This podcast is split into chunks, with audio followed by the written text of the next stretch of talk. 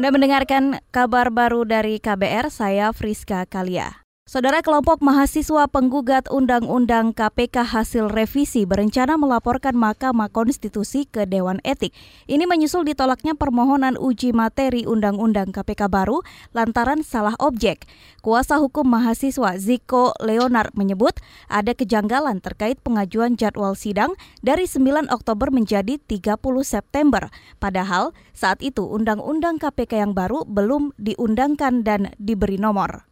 Sedangkan undang-undang itu dinomori tanggal 17. Bagaimana mungkin kami bisa dapat nomor, sementara sidangnya dimajukan? Kami sudah bilang dari awal, kami menolak. Bukan, tapi panitera itu memohon-mohon dengan sangat, akhirnya dibuat kesepakatan, oke, masukin berkas perbaikan tanggal 14, tapi sidangnya tanggal 21, seperti tadi kata putusan. Nanti di tanggal 21, Mas bilang aja ke hakim, nomor yang benar nomor 19.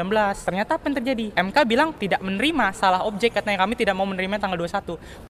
Kuasa hukum mahasiswa Ziko Leonard menambahkan pengajuan jadwal sidang memaksanya menerka nomor Undang-Undang KPK hasil revisi. Alhasil nomor itu keliru dan permohonan uji materi ditolak karena salah objek. Ziko bakal mempertanyakan alasan dan siapa yang memerintahkan pengajuan jadwal sidang ulang. Komisi Pemberantasan Korupsi memeriksa pegawai PT Pupuk Indonesia Logistik dalam kasus suap distribusi pupuk yang menjerat anggota DPR Bowo Sidik. Selengkapnya bersama reporter KBR Mutia Kusumawardani. Saudara, Komisi Pemberantasan Korupsi KPK menjadwalkan pemeriksaan untuk pegawai keuangan PT Pupuk Indonesia Logistik Teguh Hidayat. Ia diperiksa dalam kapasitasnya sebagai saksi terkait suap distribusi pupuk dengan kapal.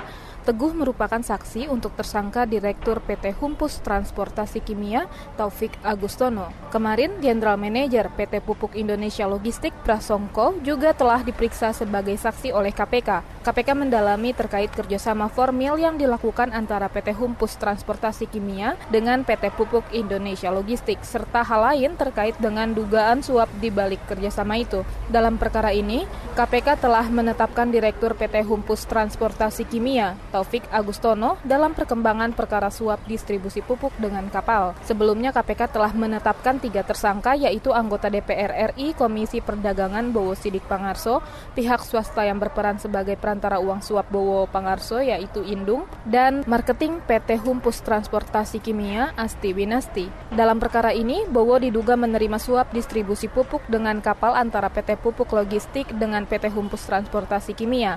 Selain itu, politisi Golkar itu juga diduga menerima gratifikasi terkait jabatan senilai total lebih dari 8 miliar rupiah. Demikian dari Gedung Merah Putih KPK, Mutia Kusuma untuk KBR.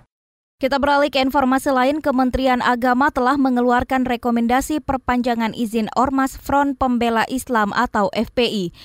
Melalui keterangan tertulis, Sekjen Kemenak Nurholis Setiawan mengatakan rekomendasi diterbitkan karena FPI sudah memenuhi persyaratan yang diatur dalam Peraturan Menteri Agama, termasuk surat pernyataan setia pada NKRI, Pancasila, dan Konstitusi yang dibuat di atas materai. FPI juga membuat surat pernyataan tidak melakukan perbuatan melanggar hukum. Nurholis menegaskan surat rekomendasi bakal dicabut jika FPI melakukan pelanggaran hukum.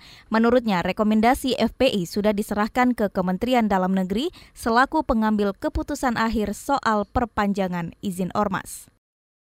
Saudara, beralih ke informasi olahraga. Wakil Ketua Umum PSSI Cucu Sumantri membantah kabar pemain timnas sepak bola Indonesia mengkonsumsi makanan non-halal di SEA Games 2019. Dalam rilisnya, Cucu memastikan tidak ada satupun pemain muslim yang mengkonsumsi makanan yang mengandung babi. Ia tak ingin persoalan ini berlarut-larut dan mengganggu tim yang tengah fokus menghadapi laga kontra Singapura hari ini.